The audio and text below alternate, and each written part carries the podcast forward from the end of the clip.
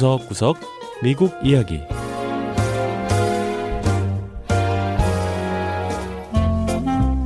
미국 곳곳의 다양한 모습과 진솔한 미국인의 이야기를 전해드리는 구석구석 미국 이야기 김현숙입니다.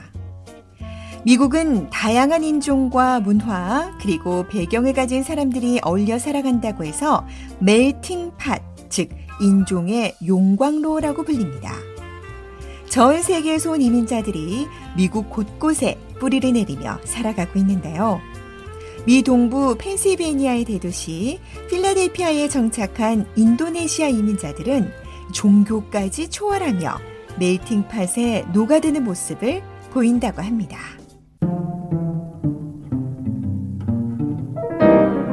첫 번째 이야기. 교회와 모스크를 공유한 인도네시아 이민자들.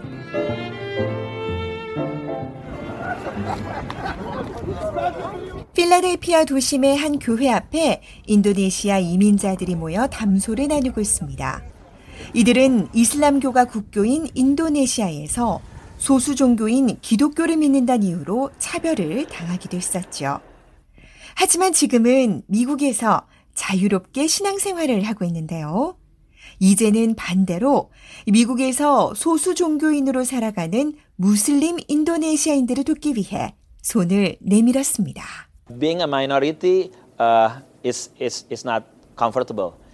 필라델피아 찬양교회의 알도 시아한 목사는 소수계로 살아가는 것이 얼마나 힘든지 본국인 인도네시아에서 경험을 해봤기 때문에 잘 안다고 했습니다.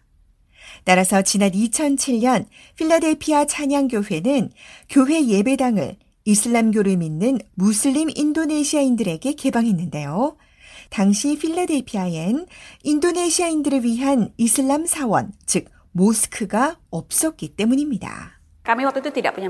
Dan kami bingung sekali waktu itu Ramadan. 무슬림인 인다 누리타사리 씨는 무슬림들이 성월로 여기는 라마단 금식 기간이 됐는데 기도할 장소가 없어 무척 당황했었다고 하네요. 찬양교회는 자신들이 예배를 드리는 예배당에서 무슬림들이 기도를 할 수 있도록 했는데요. 하지만 기독교식 예배와 이슬람교식 예배 형식엔 다른 점이 많았다고 했습니다. 시아한 목사는 라마단 기간 예배당의 의자를 다 치워야 했고 그러면 무슬림들이 계단에다 신발을 벗고 맨발로 들어와 기도를 드렸다고 했는데요. 또 해가 진 이후에는 무슬림들이 지하에서 금식을 깨는 식사를 할 수 있도록 배려했다고 합니다. 필라델피아에 거주하는 인도네시아 이민자들은 대략 7천 명 정도 되는데요.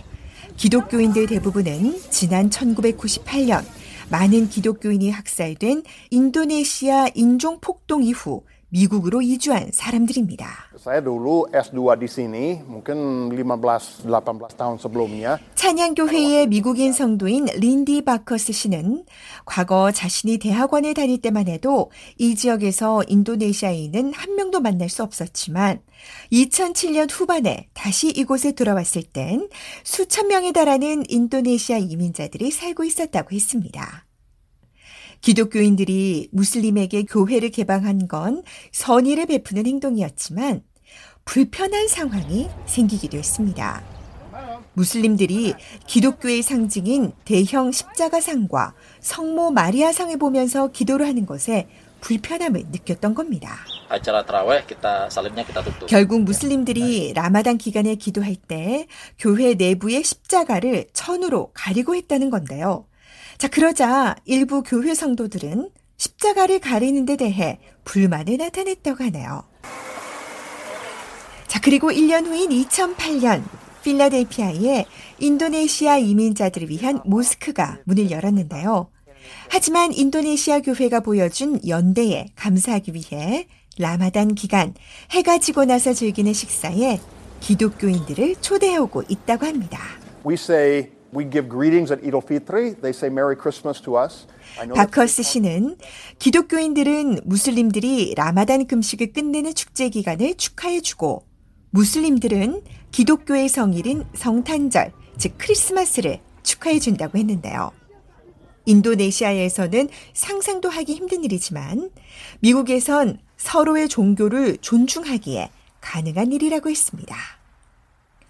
미 국무부가 매년 발간하는 연례 국제 종교 자유 보고서에 따르면 인도네시아는 소수 종교를 탄압하는 국가로 늘 지목되곤 하는데요.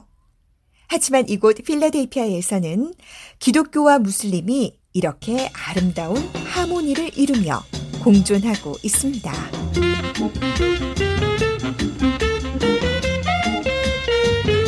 두 번째 이야기, 백신 접종 센터가 된 볼티모어 풋볼 경기장. 미국에선 현재 코로나 백신 접종이 광범위하게 진행되고 있습니다. 최소한 1차 접종을 마친 사람이 약 1억 5천만 명에 달하는데요. 대형 스포츠 경기장들도 백신 접종 센터로 변신해 정부의 백신 보급에 힘을 보태고 있습니다. 미 동부 메릴랜드주 볼티모어에 있는 풋볼 경기장, 이 M&T 은행 경기장에서도 하루에 수천 명이 백신을 맞고 있다고 하는데요. 우크라이나 출신의 교사인 타마라 보로비시 역시 바로 이곳에 백신을 맞으러 왔습니다. I'm number 11? Yes, ma'am. Number 11. 보로비 씨는 백신 접종에 회의적인 생각이었지만 친척이 백신을 맞은 뒤 걱정과 의심을 거두고 백신을 맞으러 왔다고 하네요.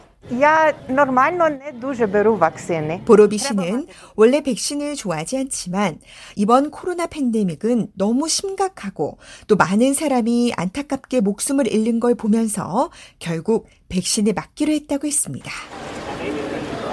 MNT 경기장은 올해 3월 백신 접종 센터로 문을 열었는데요.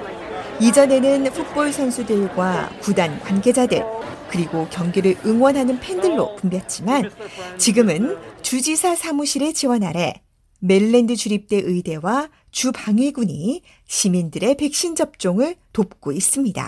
I have 55 airmen that report to me.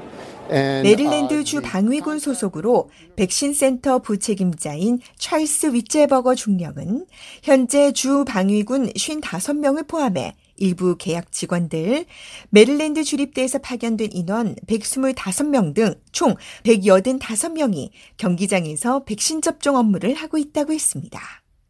M&T 경기장이 백신 센터로 탈바꿈한 첫 달에 무려 6만 5천 명 이상이 최소한 한 차례 백신 접종을 했다고 하네요. 이 백신 접종 절차는 사람들이 경기장 주차장에 도착하면서부터 시작됩니다. 주차장에서 등록 절차를 밟은 뒤 2층으로 이동하면 총 74개의 백신 접종 테이블이 마련돼 있고 이동식 약국도 두 군데에 구비돼 있죠. Each nurse uh, gives approximately 25 to 30 vaccines in an hour. 메릴랜드 의대 지역 보건 개선 국장인 앤 윌리엄스 씨는 백신을 놓는 간호사들이 보통 1시간에 25명에서 30명은 접종을 한다며 따라서 간호사 1명이 하루에 접종하는 백신 건수가 200건이 넘는다고 했습니다. 이 사람들은 백신을 맞은 후 대기 장소에서 15분에서 20분가량 기다렸다가 집에 가는데요.